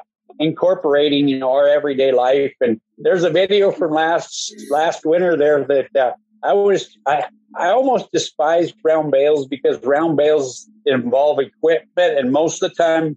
My equipment, if I need parts for it, I need to go to the museum to find it. So most right. of the time, my equipment, you gotta, you gotta fabricate your own. Yeah, yeah. And so I had this bright idea how I was going to move this round bale with my team of horses. I drove a piece of sucker rod through this round bale and uh, hooked a tow strap to it and hooked the tow strap to the double tree. And, you know, everything was going semi well. It was kind of a colossal wreck all along, but I finally got it stretched out and I, I, I, I got it. I got the bale rolling and it was going downhill, and that bell just nearly ran me over. I mean, it was everything I could do to, to, not, to not, not get ran over by that bale run. You know, oh, there's a few man. miscalculations there. are, are you, yeah, so, are you, know, sure she, you're not from Arkansas instead of Montana? Because, I mean, the, if that's not a hillbilly story, I've, I've never heard one. well, my, my, my mom's side of the family were come out of Missouri, so that's not oh, fair enough. All right. Cl- so, close yeah. enough. oh, that's awesome. That's awesome. uh, you know, like I say, we're, we're, you know, and so kind of where I'm at now is, you know, because, you know, like I say, I, I've just, you know, I, I, I want to raise food. I mean, I, at the end of the yeah. day, I want to raise food and I want to be home with my family. And so, hey, we we're kind of unique. We kind of look at a lot of the older breeds of stuff, heritage type stuff. Mm-hmm. When I say I'm a punchy pig farming preacher, actually, when I was a kid, I finally asked mom one day because I felt like all I ever did as a kid was clean pig pens. I swear, all I ever was doing was cleaning pig pens yeah. as a kid. And I said to mom one, I said to mom one time, I says, "How many pigs did we have as a kid?" She said, "Oh, we had about fifty sows at any given time." I was like, "Okay, that explains why I was always." oh man, that's know? a lot of damn and, pigs. It is, it is, you know, and I've always kind of liked pigs. You know, I know as a a puncher you're not supposed to, but I did. And anyway, so we're we actually got those American guinea hogs. They're one of the oldest breeds in America. Mm. They're actually nearly extinct, but they're actually a grazing hog. And I've actually thought about just not free range, free range in them. And part of it is, is because those subdividers kind of got tired of my uh, rodeo cattle. So I thought maybe I'll put some pigs up there and we'll fight that fight with them for a little yeah. while and stuff. But, but anyway, so, you know, that's kind of where we're at. And my wife, she, she milks goats and stuff and, you know, raise chicken. And so we're probably, I, not that I'm a sod buster, but, you know, I'm a little more, like I say, right now, I, I'm, I'm just with the way life is going, and, and I, I, I really am an optimist, and I, but I'm also a realist. With the way the economy is going and the five dollar diesel fuel, day working is not a very paying proposition right mm, now. No, you know it, it's no, just it's you, you, you better have a have something else and and yeah like i i like where where your head's at like you you better be able to do something on your own Yep. And so, you know, we're just kind of at this point where we can just, you know, some essentials of life, kind of get down to the essentials. And, you know, like with my ranch radio company, you just kind of put it on hold. But like I said, a lot of these cowboys were like, uh, yeah, we can't afford to travel this summer, Bill. And I'm like, yeah, I know I can't either. You know, I mean, yeah. my, my, my truck, my truck's paid for that pulls my stock trailer to haul my rodeo cattle. And if the key doesn't turn on at $5.09 diesel fuel, I'm okay with it. Mm. You know, it's it doesn't have to, and so you know, it's just kind of where we're at. You know, with with life right now, and like I say, I got them team, got two teams of horses. One was my dad's and stuff, and so I'm gonna get them drove and sold. But I, I got a new adventure though because before I was sell, sold my cows here about a month ago, all these Corriente and Corriente crosses, anything that was calving because I knew they'd probably weigh them up. I'm pulling all the bum calves off. I'm pulling calves off left and right. So I ended up with five bums off of these cows that started calving. And I was driving down the road one day, and it's dangerous when I drive down the road because I have uh, an empty a time to think. And yeah. I'm driving down the road and I, am quite certain this was was one of those, you know, absolute God moments, like when Moses met God at the burning bush. I believe God told me, He says, "Bill, you take two of them Corriente calves and raise them up and get a team of oxen." So I'm, I'm like this Hell yeah! You know, but it's just there again. It's just the culture, the lifestyle. You know, we've been working not as diligently towards this as my wife would like me to because I get distracted by cows and horses and big hmm. country. But, you know, we've been really working towards this and I've really been trying to set my life up more and more where I can do a lot of my stuff with my teams of horses just because it incorporates them into it. It, it, it makes them useful. Um, actually, the, the funeral home the other day, they hired me to haul a haul a casket to the to the um, grave for a family and stuff. You know, so that's kind of where we're at in life, and you know, just kind of. I'll be honest, just kind of hunkering in right now and, and trying to weather this this economic storm. But you know, it's not just for us though. That's the other thing we try to look at is okay. We want to get in a place that we're we're stable, we're secure, but you know, one of our, you know, where we make it our goal to, you know, live peaceably amongst our neighbors, working with our hands, and and you know, not needing from other people. You know, we want to be self sufficient, not necessarily mm. self reliant. But on the flip side of that, I want to be outward focused. You know, the world around us needs people that are willing to help them. You know, I got a neighbor that's 80 years old and I'm almost 80. And I mean, the guy, he reminds me a lot of my dad, and he actually grew up in that multi country some himself. But you know, I looked at him. He's always he's always wondering how I'm doing. How's things going, Bill? Mm. How can I help you? Kind of a mentality, and you know, that's kind of where we're at in, in life. Not that we haven't been that way, but with with what we're seeing and and just everything going on, you know, I, I just think I've got to love my neighbor like I love myself, and and you know, and, and my neighbor resounds to the person standing next to me at the grocery store. This fine fellow on a podcast with me or you know anyone around us. And i think right now that's the thing that i i guess i really see that that especially the agriculture community needs is they just really need each other here to just kind of spur one another on and, and being an encouragement. I was sitting with a friend yesterday afternoon and he mostly farms and man he's starting to talk about his chemical went from $15 a gallon to $50 a gallon. His his his his fertilizer went from three hundred dollars a ton to a thousand dollars a ton. Mm-hmm. You know, and mm-hmm. I'm sitting, I'm feeling for him. You know, I'm sitting here like, you know, I'm not a sod buster, but I darn sure like a loaf of bread. Yeah, you know, and I, I yeah, no so, kidding, I right? Guess, and so I guess you know that's kind of where you know, I mean, I, I where we're at in our life right now, and you know, I yeah, sure, I got friends that I'll still go day work for, and help, you know, help more, more help them than even worry about daylight working. And, you know, I still ride at the sale barns on Tuesday. I'll be over there tomorrow and stuff and help out there and stuff. But, you know, as far as the, you know, I'm not, you know, I, I the, the big country cowboying part of my life, is it over? No, but is it probably the thing that I'm driving for right now in life? Uh, no, that's also kind of where I'm at is just, you know, how do I how do I now come home and help to raise, you know, the, the next generation, if you will? I, I was thinking the only thing that, and I was, I know there's a lot of other things out there, cowboying that I haven't done, but probably the last thing that I desire to do cowboying, and I wanted to do it for my 50th birthday, but I'm not quite sure if I'll get it done this year or not. As I, I wanted to go out on the wagon. I've never been mm, out on the. Me know, neither. I drove wagons and I've drove wagons and I've been around wagons, but I also maybe come to the realization I might be the wagon more than going out on the wagon yeah. at my age. I might be down to being Camp Cookie here, you know. well, one thing about being Camp Cookie is nobody's supposed to piss you off, so. Right, right. So yeah, no, I've never like I, have done I've done the the the trail ride. Uh, like we drove cattle for a couple miles, you know, just for show and whatnot. But I've been on like the week long ride type deal. But like I've never I've never been on a wagon, uh, like brand like Brandon calves. And like I said, uh, growing up where I did, I didn't know that was a thing anymore and, by the time I realized it was, I had student loans, and I, I couldn't make I couldn't make my student loan payments going to going to cowboy out on the wagon, and so like that just wasn't an option. And now now I'm married with kids, so I'm working my ass off doing and and and I, I'm not saying this towards you. Like when, once we get done talking, I've got another couple hours worth of work to do, and that's the part that I work at, like behind a computer so I can make enough money doing this so that I can go cowboy for fun.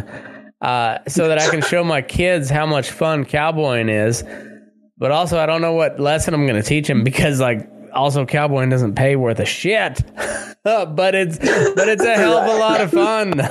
uh, you, you know, you're absolutely right because you talk about getting done here. You know, I go to bed at night. You know, I, I usually get up by five, you know, every morning, and yeah. I go to bed. And my wife's out there blink, blinking away on a computer, ed- editing their videos, and mm. and you know, I mean, and and she's she's absolutely wonderful. You know, she she I always said that I get my horses ready to sell, and she sells them by the videos she's mm. put mm-hmm. together for them and stuff. And so, but you know, that's the whole thing is is you know we all seem to have a sideline gig or two or three or four. Yeah. You know, just to to get it. But on the other hand, I think that's why I see Cowboys to be so honorable is we're the kind of people we're gonna do what it takes as a general rule to take care of ourselves, take care of mm. the livestock, and take care of our families and our friends. You know, that's yeah. the whole thing too. Is man, I'll tell you what, not a, hardly a one of us carry a lick of insurance on our life. You know, we're yeah. just you know Yeah, and yet, unless you man, work for for a big outfit, you're you, you don't carry insurance. Uh, but I guarantee you, when I there was times when I was without insurance, I knew who I could call uh, because they had insurance and they might had a little extra cash on hand in case I broke a leg. Yeah, yeah, and if it happens, man, it's you know fundraisers and auctions yeah. and yeah, spaghetti exactly. feeds and you know, and that's you know, and that's there again, that's I think what I I, I just I think, and I know I know that's what I like about the agriculture life. Sometimes it's I wish community. we made more than we did. Absolutely, you know, and it resounds beyond that. You know, you you know, here I sit in in Lewistown, Montana, and one of my best friends is Dan Hartman, who's clear down and nearly to the Wyoming border, and yet. You know, if I if I'm stuck, and actually he did. I, that's where my cows were last year as far as my rodeo cattle is because I, I was in a deal and the drought, we had to, to find grass for him. And, you know, Dan, I just messaged him. I said, Dan, if you happen to know where there's some grass, let me know. This is what I'm in. And he's kind of like, well, I'll help you out, Bill. Yeah. You know, I, am I'm, I'm there for you. And so I took him, you know, mama cows, and he was willing to help me out again this year and go down there. It was just between the hay and the diesel fuel, I was just like, this, this, this ain't gonna work, you know? Yeah. And yet, you know, you, and, and that's the whole thing is, is, you know, just even a conversation like this is, you know, someday you and I'll run into some, each other somewhere and we'll feel like we're old friends just because yeah. we have that camaraderie about us. Mm-hmm. We're, you know, and the Absolutely. thing is, I think the other thing is, is you know, and I, I, there again, I'll never look down on somebody that wants to be a cowboy and might only be a weekend cowboy mm. because their circumstances, we don't know them. You know, they, yeah, that might yeah, be the only way they can pay their bills. And yet, but when we, we, we can pick out the real deals, that's the whole thing is, mm. is it doesn't take long. You know, there's, and I say weekend cowboys, and I say that nicely. I don't want to sound like I'm talking down at them because, like I say, I, have taken the nine to five job because I needed to pay the bills. Yeah. You know, but the, the reality is, is we start figuring out who the real deals are and, and you start figuring out who, like we've talked, is who we can rely on and who's there for us and stuff. And yet, yeah, well, on the got, other hand, got some try? yeah. And yet, on the other hand, I don't think we turn a blind eye to anybody that's in need. You know, you might have ticked me off at one point in time, or you know, not you, uh, you yeah. as a general statement. I'm not just going to leave you, old boy. You know, you're No. you're still there for each other, and, I, and that's the whole thing that I see is in this cowboy culture, this cowboy community, is that there's still that sense of, of like we said, that community. You know Mhm. that that no matter, like I say, we're all on the same journey together. We're just doing it differently a lot of times, Well, I- and yet at the end of the day, Yeah. Oh, go ahead. Go finish. Finish your statement. no, just at the end of the day, I think we all have the same goal. We just trying to make it through this life and enjoy it and make a living while we're doing it. Yeah, I, I, I think you're right, and and I tried to sum it up the other day. Uh, so like I, I got a new guy that that hired on. He's a little bit older than me. He's been around, and he's more more like the big circle type. And uh, you know, I, I'm more just feedlot. That, that's kind of what I've done. I've, um, but he uh, he asked me uh, if I wouldn't mind feeding his horse, and uh, and I told him, hey, it's a general rule around here. And I- and this this is you know I know him coming from from big outfits. Uh, I said, even if you're an asshole, that doesn't mean your horse is, and and your horse don't deserve uh, getting neglected because you're an asshole. So I don't I don't care unless you're unless you're a real asshole. I'm always going to feed your horses when you're out at, when when you're out of town. Like when when you're not here, your your horses are taken care of, and I expect the same from mine. Like I that like whatever differences we may have, we got to make a living on a horse. And if I don't want you to make a living, you're not going to make a living here because I'm cow boss. Uh, but as long as you're making a living here, your horse is going to be ready to, you know, he's, he's not going to be uh, unfit because of me. You know, like that. That's that's how it is. Like I, I, whatever whatever differences we have, like man to man, we, we can settle those later. But like we don't we don't neglect the horses because that's how we that's how we make our living. And uh, and so like I. I don't know. That's just one of those things. Like, I, I don't care what we have have going on. That that's what that's what makes you a cowboy. Are you to take care of the horse or not? No, absolutely. You know, I think you you know a good man, a good man is good to animal. You know, and that's that's you're absolutely right. You know, um, yeah, don't don't drag one another's differences into the livestock, if you will. You know, Yeah. and stuff. It just it, it, absolutely and and I- there again, as I think too, is my experience is differences amongst cowboys. Usually, it'll get taken care of, and once it, it's done, it's done. It, it Yeah. ain't like a constant hen pecking thing, you know. But Yeah, I think you just hit the nail on the head, though. Is we're going to take care of it. You know, that's that, and I, I've got a lot of strong beliefs in me, and and and, and for many reasons. But you know, the thing I I see that lacks in our society is people just confronting issues and not Bro, being yes, jackasses sir. about it. yes, you know, sir. just you know, if, if you know, I'm the kind of guy. If you have a fight with me, come to me. Yeah. We'll, we'll settle it. You know, and I'm not even talking physically anymore. I mean, it, Well, let's just let's But- squash but I- it. let's squash it yeah. now. Let, let, let's let's talk about it because most of the time it's just a misunderstanding. There's right. a lot of it. It, it. it ain't even a true misunderstanding, but so many people will will just coyote around about it, you know, and and me telling you to you tell somebody else to tell somebody else to tell somebody else, it's just throwing gas on the fire. And so Mhm. I think, like you said, is I think you hit just such a great point there. Is that you know if we have a problem between us,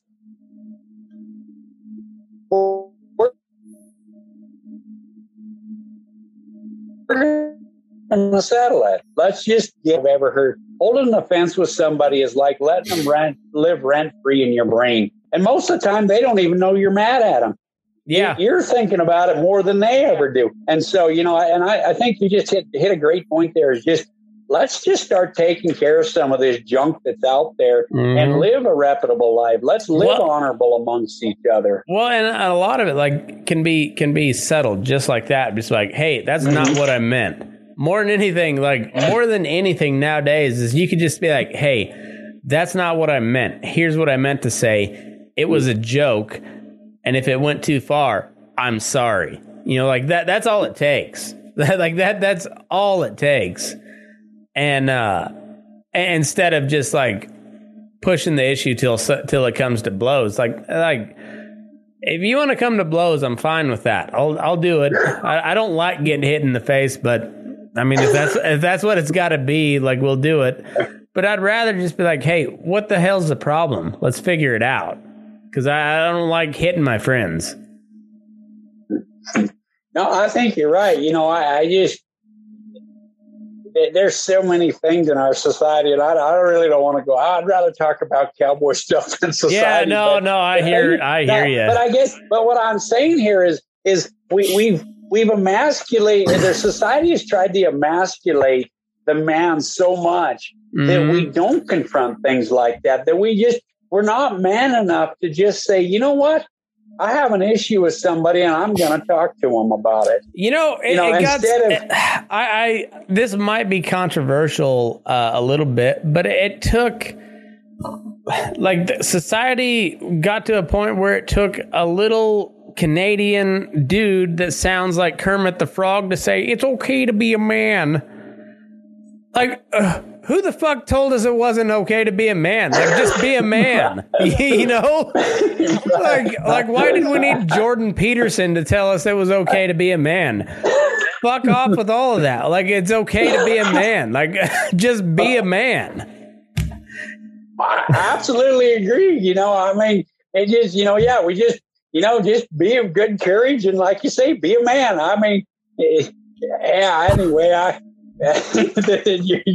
because I'm a very aggressive person. I mean, I really am just, I'm, I'm, I'm kind of like, you know, I don't even know how to explain it, you know, and, and it, it's, it's, I don't know if detrimental is the right word, but it can be detrimental if not harnessed. We'll just put it yeah, that way. Well, and, yeah. and yet, and yet when you're like that kind of person, a lot of people, even people who think are embracing manhood, they don't know how to handle it. And I'm like, man oh, alive, let's let's look at.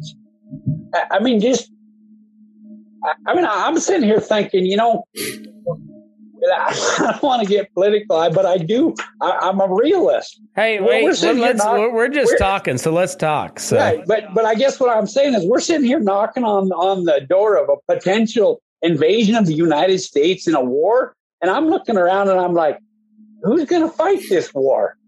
Who's going to, you know, who, because eh, my, my oldest boy just got out of the military and he was, and I'm in there again, I won't go down too far a road, but he was telling me what was going on in the military. Oh, I'm thinking, yeah. When I was, when I was in there eh, compared to when he was in there, I mean, my boy's a man, man. Don't get me wrong, because if he wasn't, I'd kick him right where the manhood was and tell him to be a man. You know, but and I'm sitting here thinking, the women of America need us men to be men.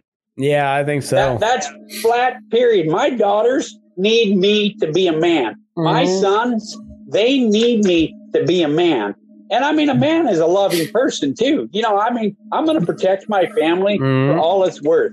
I mean, you know, I, I try to turn the other cheek as much as I can anymore, but I do tell people I only got two cheeks. And if you start slapping the other two cheeks, we're fighting. Yeah, period. you know, yeah, that, gonna, that, that's but, a no go zone. yeah, and so you know, you're sitting here thinking, and I'm thinking, my, my my most loving thing I can do for my family is be a man. Yeah, protect them. Mm-hmm. You know, the, to to and so yeah, you're right. Why did we have to have Kermit the Frog you know, tell me I can be a man. I'm not that I needed him to because I yeah, was probably right. being a man but, anyhow, you know. But yeah, well, well, that's because we we cowboy for a living. That's what we like. Right, we're, right. we're we're men. We're men every day. But like, right. but like, why did you need the like the blue collar, you know, worker to have Jordan Peterson who? Like I, I saw him like his last uh, episode of uh, Joe Rogan. He he was wearing high water pants and uh, like I don't I don't understand why. Uh, you know, like me and you, like I, I wear a 36 inch inseam, but I, I, I buy a 40 so I can roll up the cuff because uh, also like if, if that wears out, I can I can roll them down and and and tie a new hem or have my wife uh, sew a new hem. And then I, I can keep wearing those pants, but like I, I don't wear high water pants and especially not on purpose. Uh, you know, like if if I'm going to Joe Rogan, I'm gonna look like the most slicked out buckaroo like you ever seen, and I'm gonna have like the the stiffest mustache wax you'll see because I I want to look as cowboy as I possibly fucking can if I'm to be on that big of a a podcast. If I'm going to be the guy that's telling you to act like a man, I'm not going to wear high waters to the Joe Rogan podcast, you know. Uh, but but anyhow, Jordan Peterson makes a lot of great points, but like, when did it take a guy that wears high water pants to tell us it's okay to be a man? Like, Jesus Christ, man. just, just, just be a man. Yeah, you're absolutely right. But that's, you know, I mean, this is just the, I don't know, this downward spiral of, of, of not having a, a moral absolute in our, our nation anymore you know, anything goes kind of a scenario, you know, that, you know, I, I don't, well, I know how many genders are out there. There's two. We was created male yeah. and female, period. I know how yes. many are out there, but how many false perceived ones are out there? And so, you know, it's, it's, when we start becoming a pick and choose society, you can pick this, you can pick that, you can be, you know, you know, whatever you want. Well, no wonder. I mean, no wonder people need somebody to cheer them on to be a man. But it also, I think, goes back to what we were talking about. I don't know, whatever the Z's, X's, Y's, whatever. Yeah. The reality is, is the reality is, is, is too, is, is the, the, the younger generation needs an example of what manhood is. Yes, you know, sir. And, and, you know, I've, I've had people tell me, well, my kid can't learn to work because we live in town. I'm like, yeah, you can. There's a garbage to take mm. out. There's dishes to do. You know, like I messaged you before. Not that I'm great at doing dishes with my family, but my boy and my daughter and all of us need to do dishes together. Teach yep. him to be that man. It's as manly to do dishes for my wife as it is to go choke a yearling. Yeah, you know, and so it's this example that we have to set that that you know it resounds beyond our culture. It resounds into everything that you know. I tell people, you know, you, you, if you live in an apartment I bet you there's garbage in the hallways your kids can go pick up. There's garbage yep. out in the playgrounds, you know. And so I think that's the whole There's an old is, is lady that, down the block who could use their their lawn mowed. And guess what? Absolutely. Volunteer to do it and she might pay you 50 bucks. You never know. Absolutely. But if know, she doesn't, so, just mow it anyways because she's an old lady and like it's a, it's just a good thing to do. No, you're absolutely right. That's the whole thing is, and so you know to get just the whole, I guess, put a cap on, if you will, this whole thing of, a, you know, we don't need a permission to be a man. We just need to be men. You That's know, right. and, and right. and it's it's it's not a confusion. You know, I mean, and I'm going to say this, and and you know, like I say, I'm a preacher, but I'm going to say this: if you're confused what you are, pull your britches down. If there's something there, you're a man start acting like one. Right. Period. Right. I, I think you're I think you're right. And like yeah, yeah it just yeah, I that there that's uh I've made so many jokes over the the past uh 6 months about how how men are just uh showing women how good we are because we're taking over all their sports too. But but it's just like ah, how, how are people accepting this as as reality? That that's the part that don't that I don't get. It's like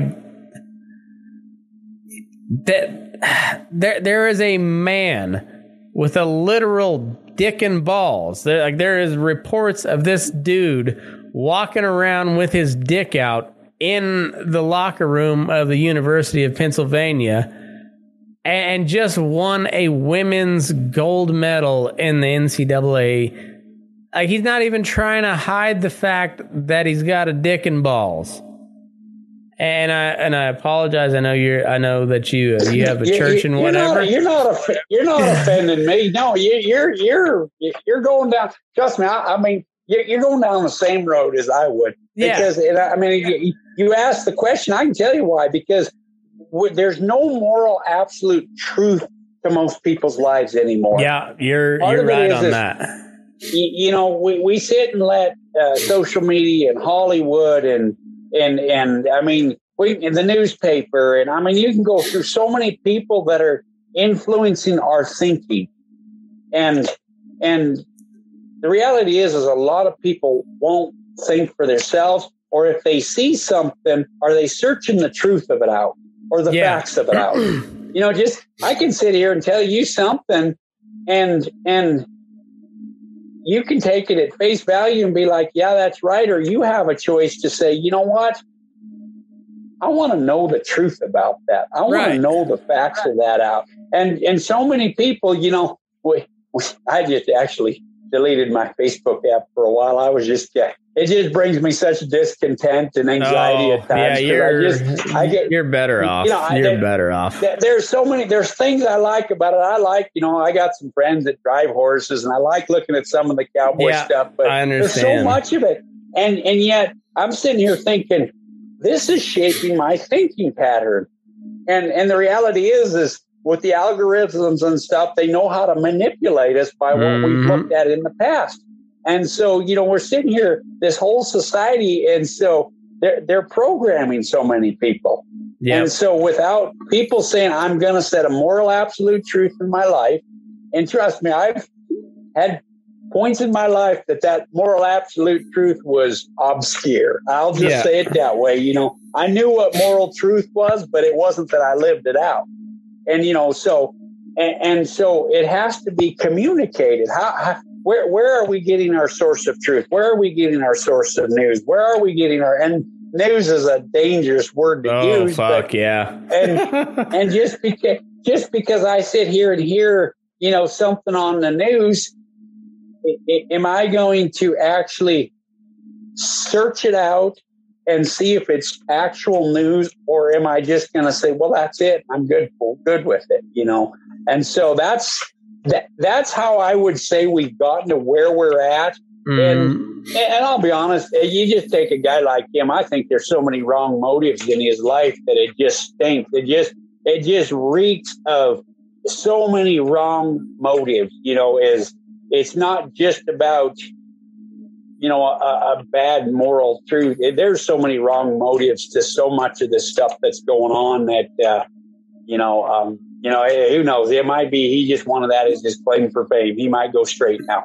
You know, Yeah. I don't know. You know, yeah, who, who, You know, who the hell knows? It's it's uh yeah, it's wild. But anyways, it's uh it's a, it's a wild world we live in, but I I you know, I I look at people like like Dan Hartman like every 2 days you, you know when, when Dan's back in cell phone territory because he he'll, he'll post something on Facebook and it's usually pretty funny and uh, Yeah. I just I look at a guy like that and he's uh like he he's just as old school as they get and uh but yet he's still living here in 2022 so I I have no I have no doubt in 2050 there's going to be somebody like Dan Hartman out there. And maybe not they're maybe they're not going to be Dan Hartman. There's only one Dan Hartman.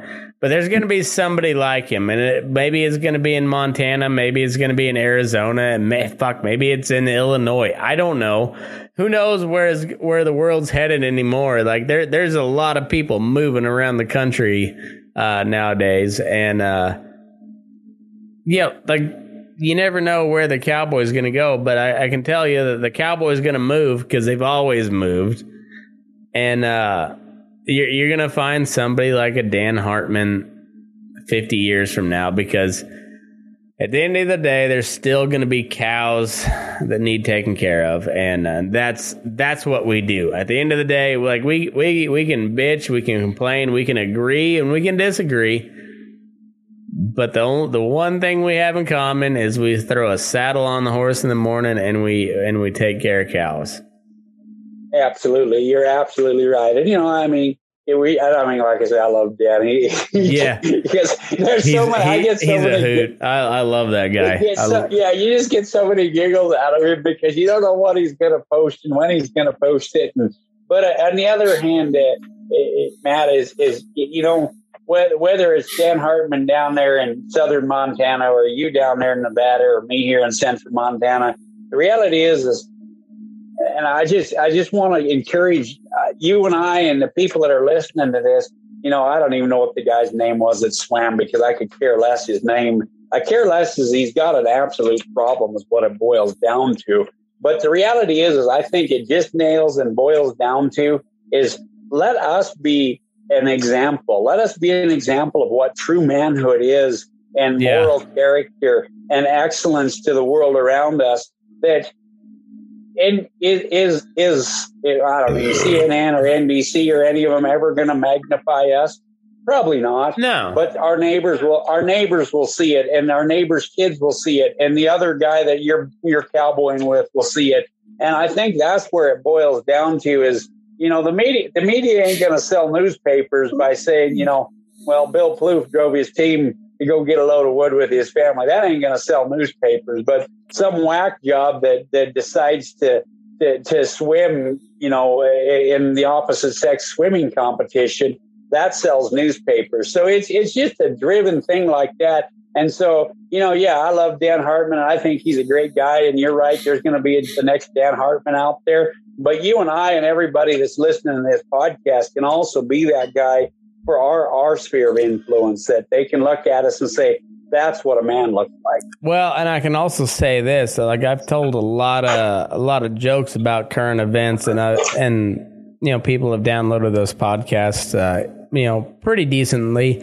Um, but the two most, uh, or I, I'd say the two guests that that have uh, have been downloaded the most have been Boots O'Neill and Dan Hartman, and uh, you know, like a long shot, like a lot more downloads than any other episode that I've ever had.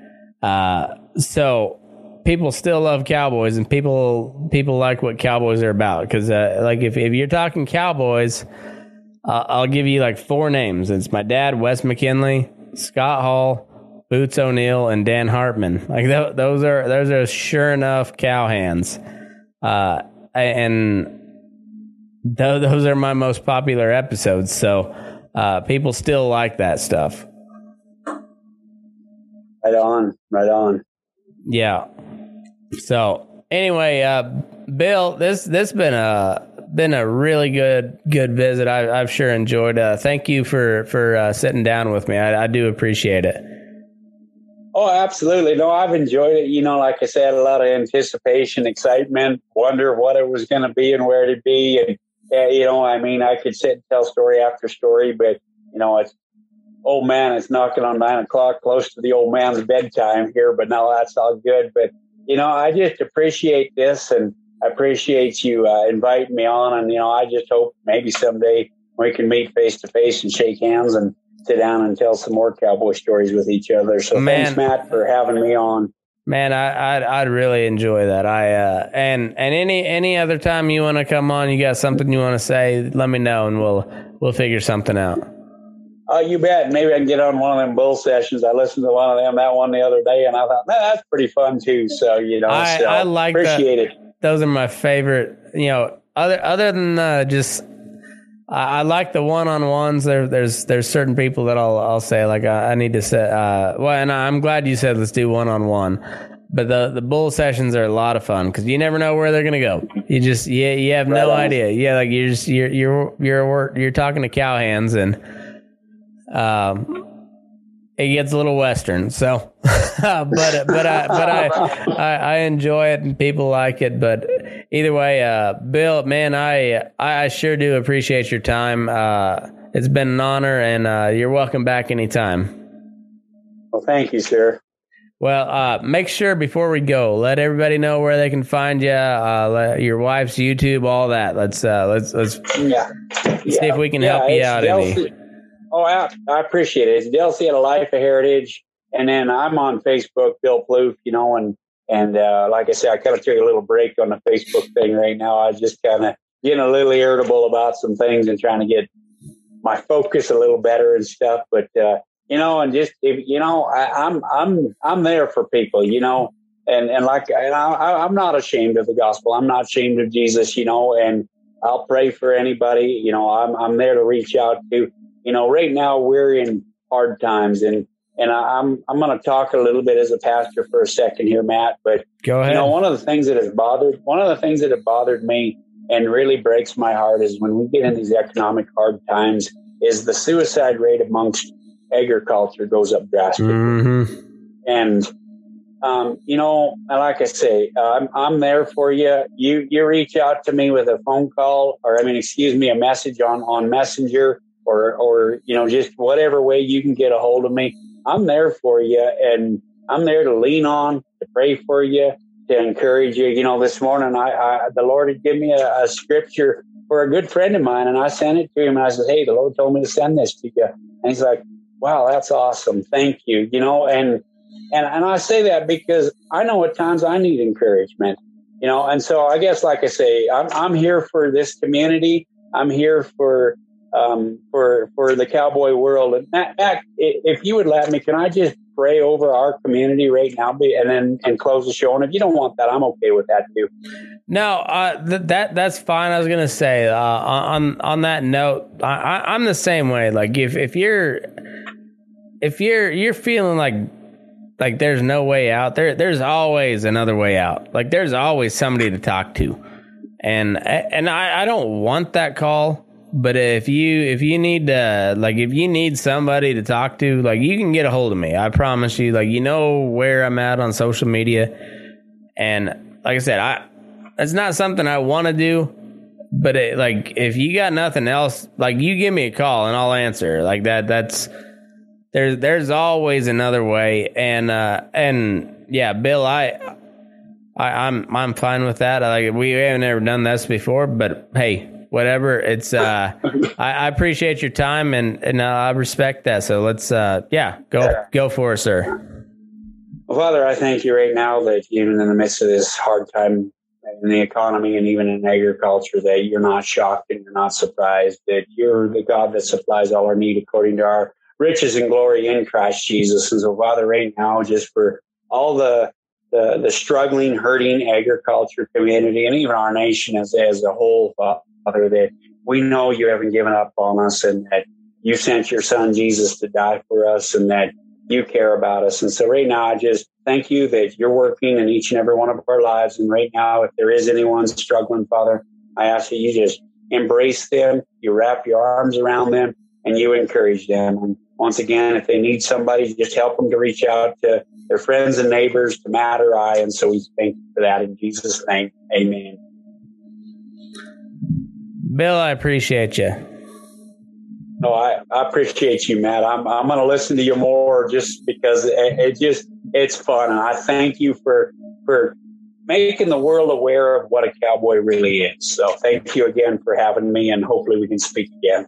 No, any anytime you want to come back, you let me know, and we'll we'll, we'll do it again. I appreciate you, and uh, everybody else. Uh, thanks for tuning in, and uh, move your ass. We're burning daylight. Daddy was an old time preacher man. He preached the word of God throughout the land. He preached so plain a child could understand. Yes, Daddy was an old time preacher man. He told the people of the need to pray. He talked about God's wrath and judgment day. He preached about so hot that you could feel the heat. Daddy was an old time preacher man. And Leona would get up to testify as we'd sing in the sweet by and by. Then we'd sing,